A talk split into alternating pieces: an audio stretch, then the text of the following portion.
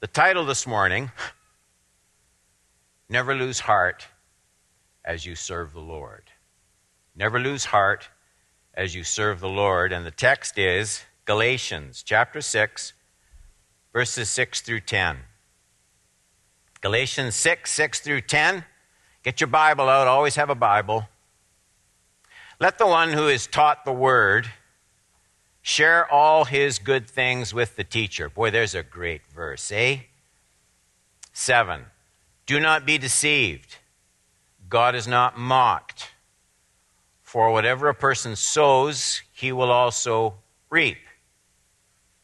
Because the one who sows to his flesh will reap destruction from the flesh. But the one who sows to the Spirit will reap eternal life from the Spirit. Let us not get tired of doing good, for we will reap at the proper time if we don't give up. Therefore, as we have opportunity, let us work for the good of all, especially those who belong to the household of faith. Let's just pray. It just feels good, Lord, to be gathering with growing numbers and feeding our hearts on your word. It feels like it's right. And we just pray, Holy Spirit, that you will keep working in our hearts, keep working in our church. Bless your word to our hearts. We all, we all need your word more than we think we need your word. And none of us knows your word as well as we think we know your word. And so we're very dependent on you as we bow before you in this moment. Come and teach us to treasure what we learn. In Jesus' name I pray. Amen. It's not the topic, but just by way of introduction, turn your mind back with me for a minute.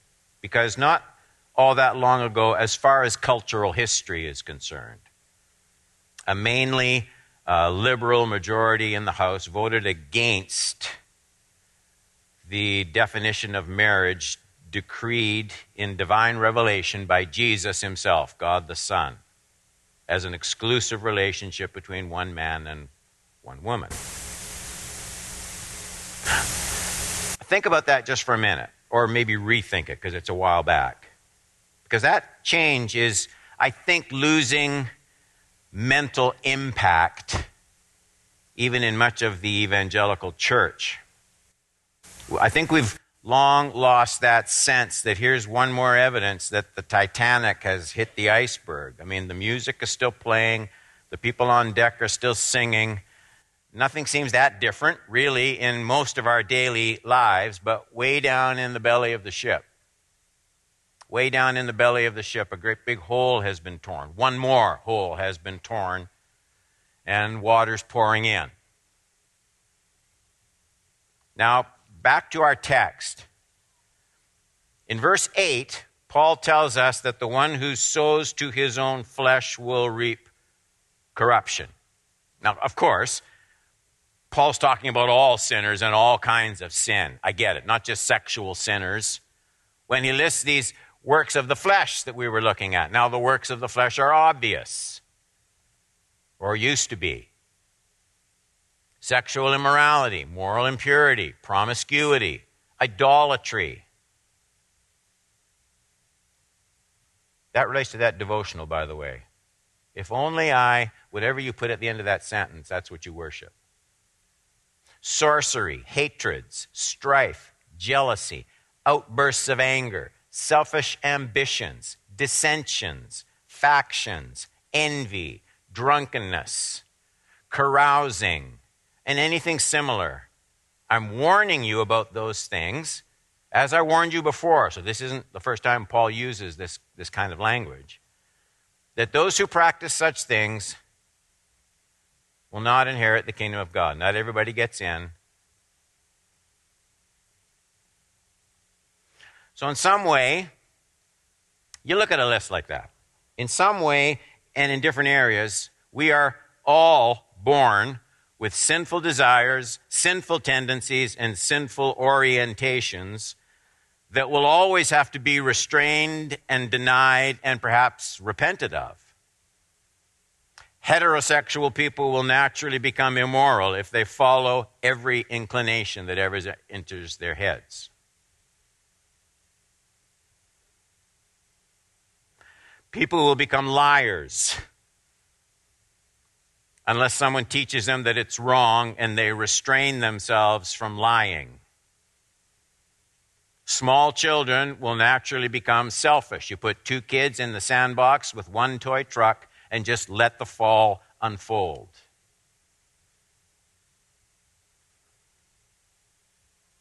Everyone will naturally lose their temper unless they learn to deny those tendencies and forsake them. One of the key principles is this: it is a dangerous thing for we sinful human beings to pick a temptation, any temptation, and define an identity by it. In a sense, people are now only beginning to state what Christianity has been arguing all along. People are born sinners.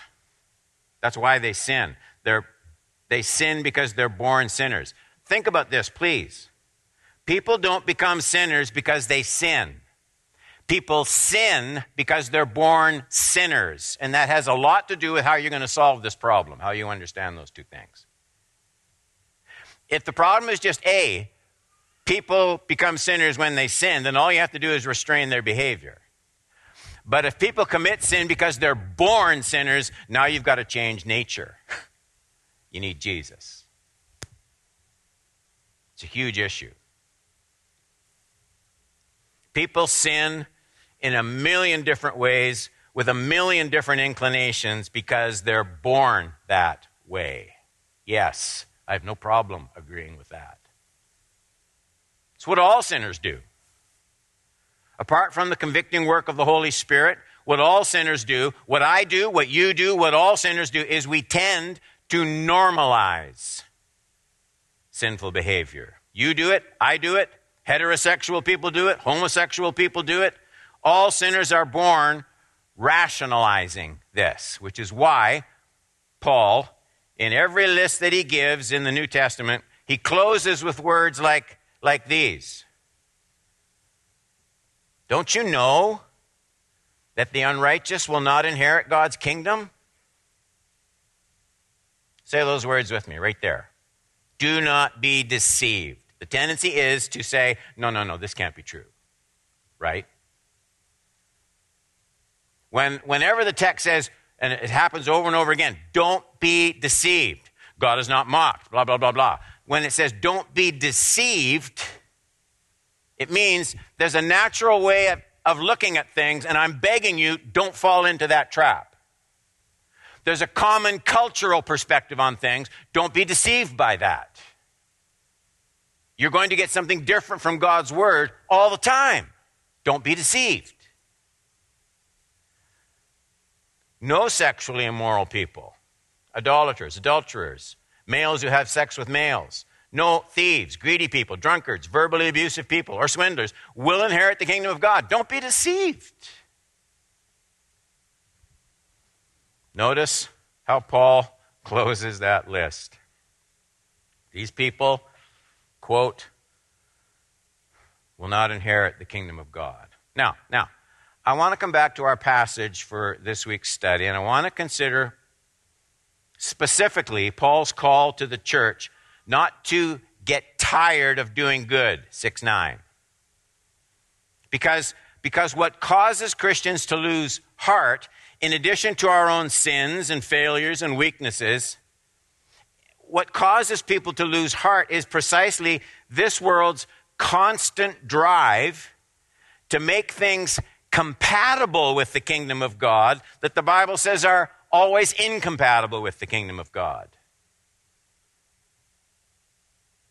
These people won't inherit the kingdom. These things are incompatible with God's kingdom. And there's a second factor. There's a second factor that wears on our hearts as we try to do good. And this is what I want to focus on this morning. This whole passage in Galatians six, it's all bound up with the metaphor of sowing and reaping. What a person sows, he will reap. Sow to the flesh, get corruption. Sow to the spirit, get life. Sowing, reaping, sowing, reaping. That's the theme. And we all know that in that imagery, there's this time lapse, right? Always. Time lapse between sowing and reaping. And, and, and the passing of time, if what Paul says is true, this, this passing of time between sowing and reaping, it's about the worst enemy to sustained godliness that there is. We need, we need to think about this, Paul says. This is especially true. This is especially true when the passing of time appears to be time past with divine inactivity. God doesn't seem to be doing anything.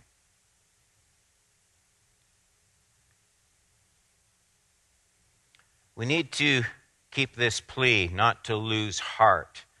We need to keep it in the context of the passage. So, so Paul summons the church, this church. His summons not to lose heart, it follows right on the heels of this plea to keep them sowing to the Spirit and not sowing to the flesh. Look at it in seven and eight. It's as clear as a bell. Don't be deceived. God is not mocked. Whenever a person sows, whatever a person sows, he will reap. The one who sows to his flesh will reap destruction from the flesh. The one who sows to the Spirit will reap eternal life from the Spirit. So we know this for sure. There are two ways, two ways to be deceived. And they're both very deadly. First, you can be deceived about sin and sowing to the flesh. You, you, you can think that because your life doesn't fall apart every time you do something you know God doesn't want you to do, because your life doesn't fall apart, that maybe it's not as sinful as everybody thinks. And maybe you don't have to worry about it. Or you can you can just gradually be deceived by thinking that because, because the surrounding culture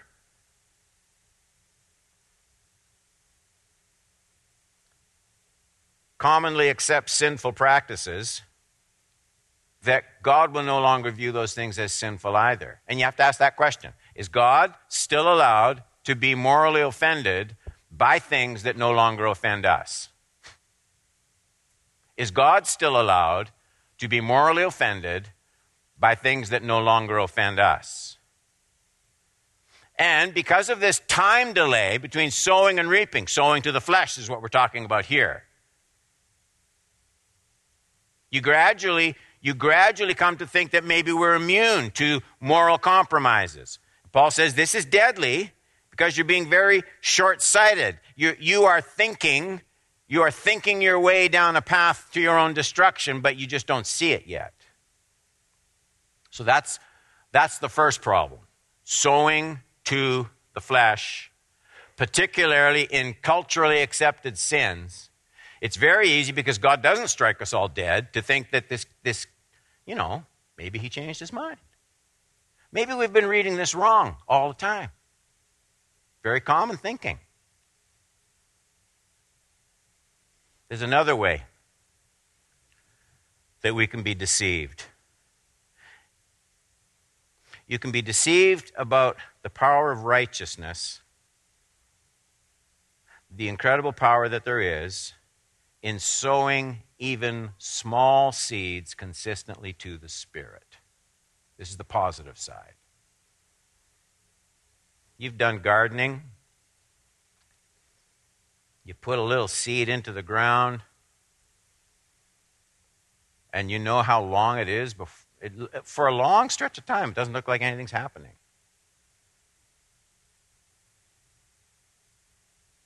Same with sowing to the Spirit. That's what Paul's saying. No one got saved at your Bible study. Nobody. You invited someone to Alpha. They said they'd come and they didn't even show up. Your devotions. You read through Second Chronicles this morning. You haven't got a clue what the writer's even talking about.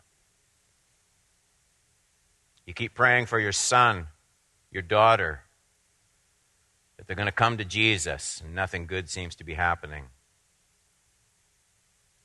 They're more influenced by their friends than they are by spiritual things, and you're worried that maybe they're running out of time.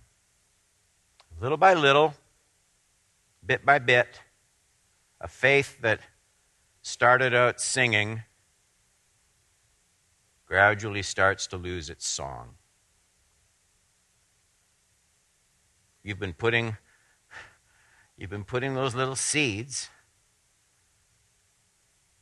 into the soil of the Spirit, and they're not going anywhere. Because of these two ongoing battles, the press of this world to justify and normalize sin, and God doesn't seem to be judging anything, so we can think it isn't that bad, or the time lapse, the inevitable time lapse between sowing and reaping. People can lose heart while they sow to the Spirit. And Paul is saying there are seasons when your, your zeal in your Christian walk is not going to be self-sustaining. There's times when you feel like you're, you know, you're just pedaling the bike and it's always uphill. It's harder to smile. And and you feel you feel lonely believing your Bible still means what it says because every other Christian you're talking to is reading books saying, no, no, no, Paul didn't mean that anyway. It's lonely.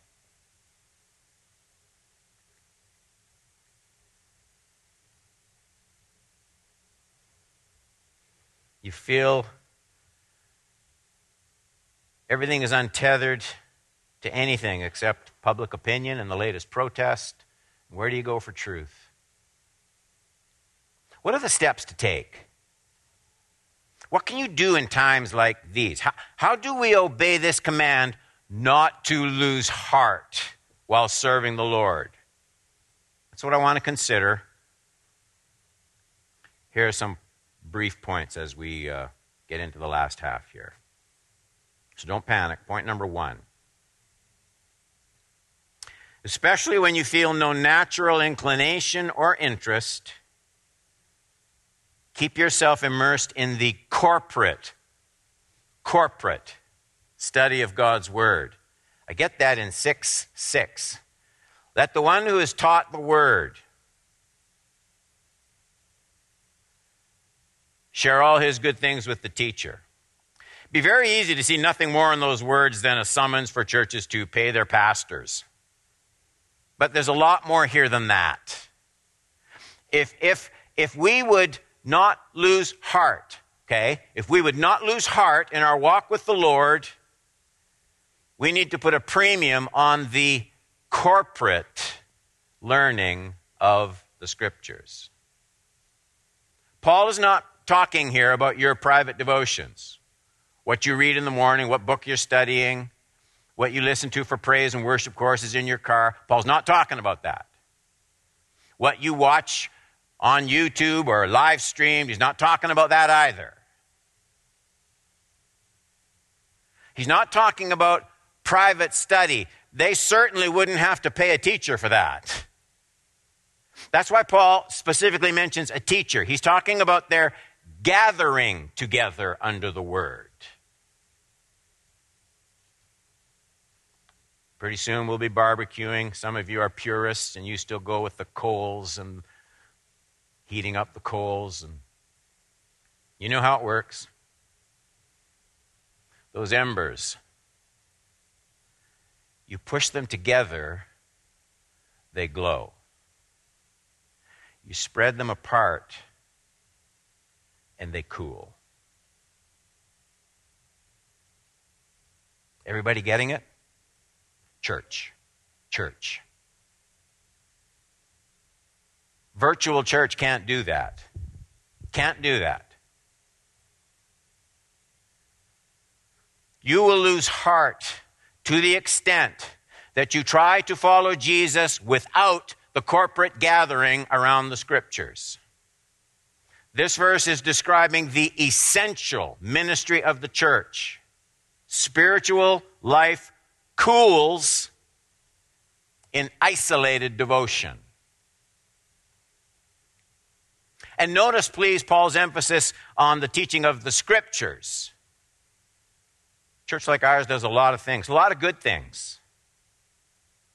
Dozens of ministries. We're still looking for people to, to so we can start things up. We don't. The problem isn't the schedule anymore. We need workers for everything. Children's ministries, Christian education. We need people before we can start launching these things. They're all good. They're all important. Specialized ministries, varying interests, varying ages. But the essential thing that this church does, or any church worthy of its salt, is we teach the Scriptures. To everyone, to all different ages, we're not giving them our opinions about anything. We teach the Scriptures. When any other ministry, any other valid ministry becomes the reason for gathering, friends, music,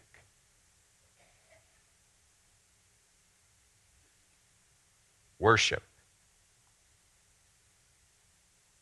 spiritual fervor will only be sustained for a limited time if the teaching of the Scriptures isn't kept central. Trends burn brightly, but they also burn quickly. Point number two. When you don't see your heart staying bright, shun what you know is sinful and just keep doing the little things you know God would have you do. I know that sounds simple. Don't be deceived. God is not mocked. For whatever a person sows, he will also reap, because the one who sows to his flesh will reap destruction, guaranteed. The one who sows to the Spirit will reap eternal life from the Spirit. Those are highly potent words. Both destruction and eternal life are bound up in the repetition of small acts sown. When you're thinking of sowing to the Spirit, when you don't get answers, when you don't get answers, focus on character. When you don't get answers, focus on obedience. Your life takes shape while you're doing little things. Sow your thoughts and actions, small as they may appear, in the garden of the Holy Spirit.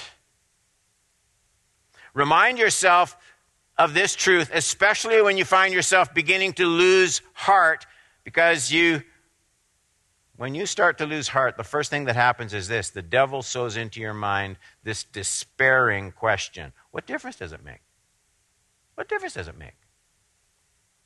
When you're discouraged, the devil wants you to question the value of sowing to the Spirit, forgetting the time between sowing and reaping. And he does this by playing out all the points where what you're hoping for isn't happening. And if your hopes and prayers aren't seeming to make any difference, what good has your commitment been to sowing to the Spirit? That's the downward spiral into losing heart. That's the lie. The lie in those thoughts is that God's purpose and your dreams are always the same thing, or that God will accomplish them both at exactly the same time.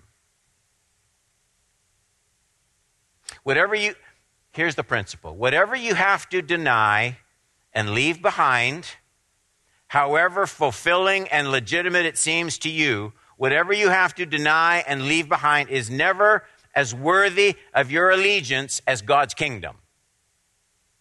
What you are called to leave behind is never as precious as what lies ahead when you reap from sowing to the Spirit. What you have to deny is never as precious as what lies ahead if you'll sow to the Spirit. It feels precious now, but that's only because you haven't started reaping yet.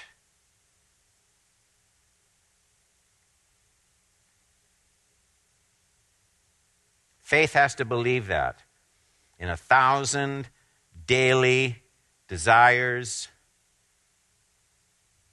inclinations, decisions, pleasures, whatever you have to leave behind to sow to the Spirit, it's never worth what you will reap.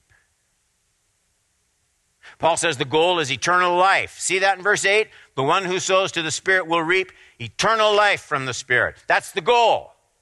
That's what you reap. God has his own way of perfecting our faith. Read Hebrews eleven. Read it through when you get home today. Read about some of those people given houses and flocks and wealth. Read the other group of people, sawn in two. All of them reap eternal life as they follow Jesus. three point three.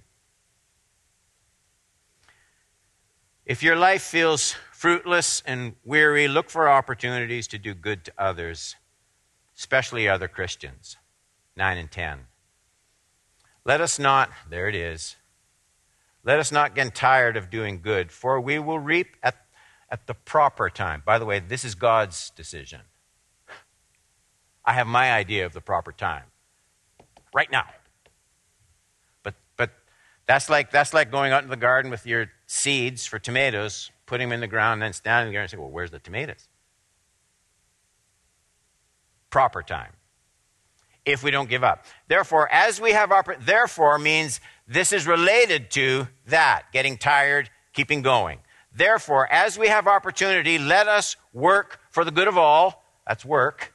For the good of all, especially for those who belong to the household of faith. What wisdom there is here.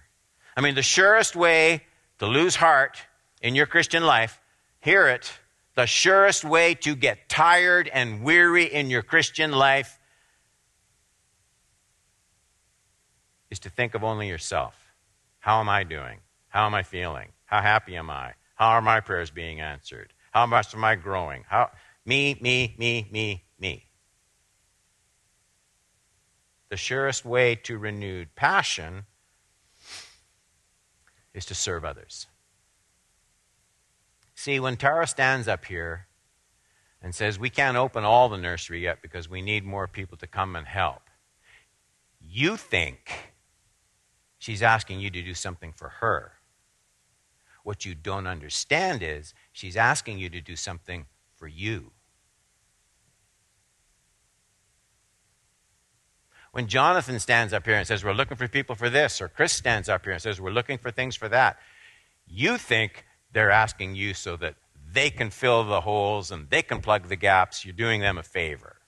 Or maybe Jesus a favor. Let's, let's say you're a lot more spiritual. You don't think of serving Christ. You think, well, I'm going to step in there and take one on the chin for Jesus. And what you don't realize is, no, you're doing it for you. You're doing it so you don't go get tired and weary.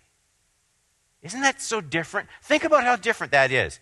Pastor Don, I can't do that. I'm, I have no time. Good night. I, I don't get home till eight o'clock at night. Is I, I work down in the city. I take the train. I haven't got time to be in all sorts of ministries at the church.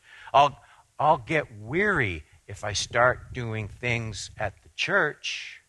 Paul says you got it all wrong. You're gonna, you're gonna get weary if you don't. You're going to get weary if you don't. Serving others. This isn't works theology, where one is saved by doing good for others. That's not what he's talking about. But it is recognizing that as a child of God, my deepest needs can't be met if I focus on myself. Because eternal life comes from sowing to the Spirit. Jesus describes the momentum and direction of the Holy Spirit right here. John seven, thirty-seven to thirty-nine. On the last and most important day of the festival, Jesus stood up and cried out. What did that sound like? Do you ever picture Jesus doing that? Or do, do you think of, anytime I watch old movies that have Jesus in them, for one thing, wherever he stands, there's this glow. It's kind of a, a yellow thing around his face. He's almost always sort of white, which he wasn't. And then when he speaks, It's like you hear choir of angels harmonizing in the background. Listen, Peter, the Master speaks. Ah. Do you get this picture? Jesus standing up. It's busy. It's noisy. There's a crowd. And it says he cried. He screamed. I won't do it because it drives the sound guys nuts. If anyone is thirsty, that's what Jesus did. Let him come to me and drink. The one who believes in me, as the scripture has said, will have streams, streams of living water from deep within him. He said this about the Spirit. Those who believed in him were going to receive the Spirit, for the Spirit had not yet been given because Jesus was not yet glorified. Notice, flows, flows out. Notice how Paul says we're to look for opportunities to do good. Why? Well, that's how you sow to, that's how you sow to the Spirit. It's not just mental, trying to think pleasant thoughts about God.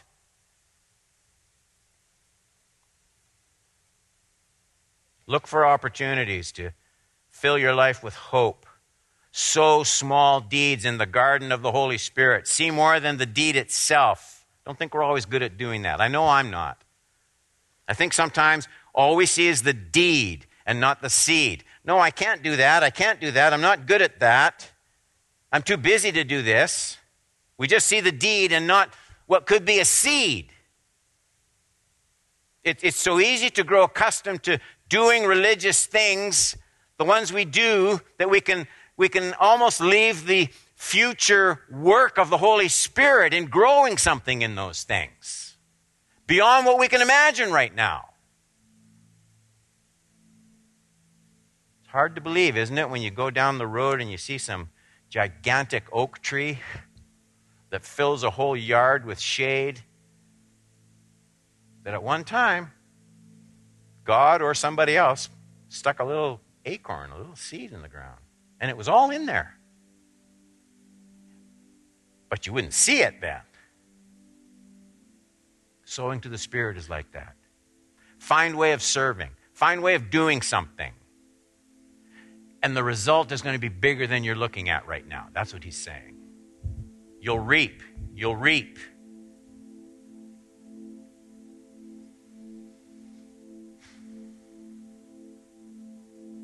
Let me give just one example from our text to make my point. Look again at Paul's words in six six. Let the one who is taught the word share all his good things with the teacher. Make sure, Paul says, here he's talking about our wealth. Make sure that you use your wealth to increase the ministry of the word in the church and around the world. Use your resources, not just for yourself, use them for the kingdom. Make that a habit.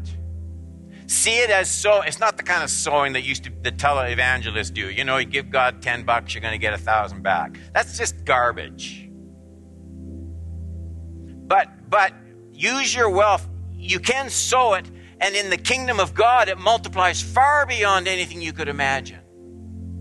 Don't live for little things with your money. Live for big things with your money.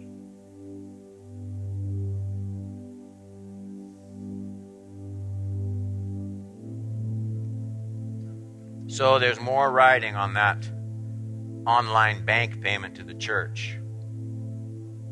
With that little white tithing envelope, if you're old school. There's more to it than paying bills. However you do it, when you go online, C W Community Church, dot, dot, dot, dot, dot, you can do it in a couple seconds. Do you see that as, okay, there, or do, Jesus, in your name, I want to sow into the Spirit. It makes all the difference in the world. Not the dollars, but the heart makes all the difference in the world. So, keep your joy.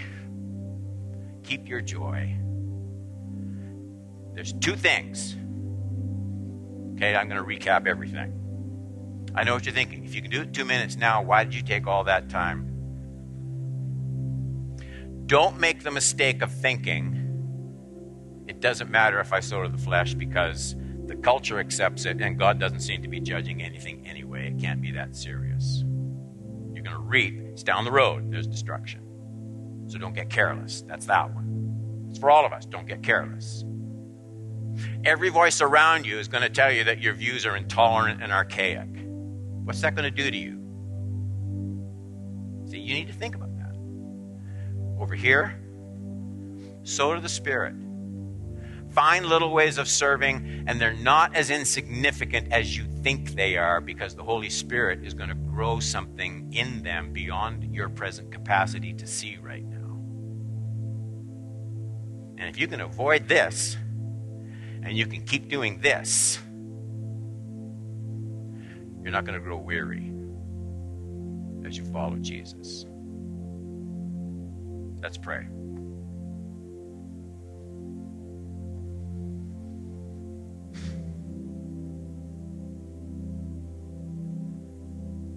Help us not to lose the wonder, the preciousness of having absolute truth in your word. We don't get absolute truth anywhere.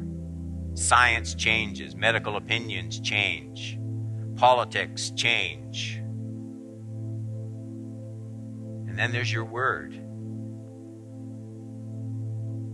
Your word is true. It's, it's, we want to build our lives on a rock and not on the sand. So take these truths this morning, beyond my very limited capacity to share them. Take these truths and, and kind of stick them in our hearts in a way that, that lasts after the service is dismissed. I pray for people who are growing weary, tired. Jesus, come and, and lift them up. Not just psychologically, lift them up around the truth of your word, that they can bank on.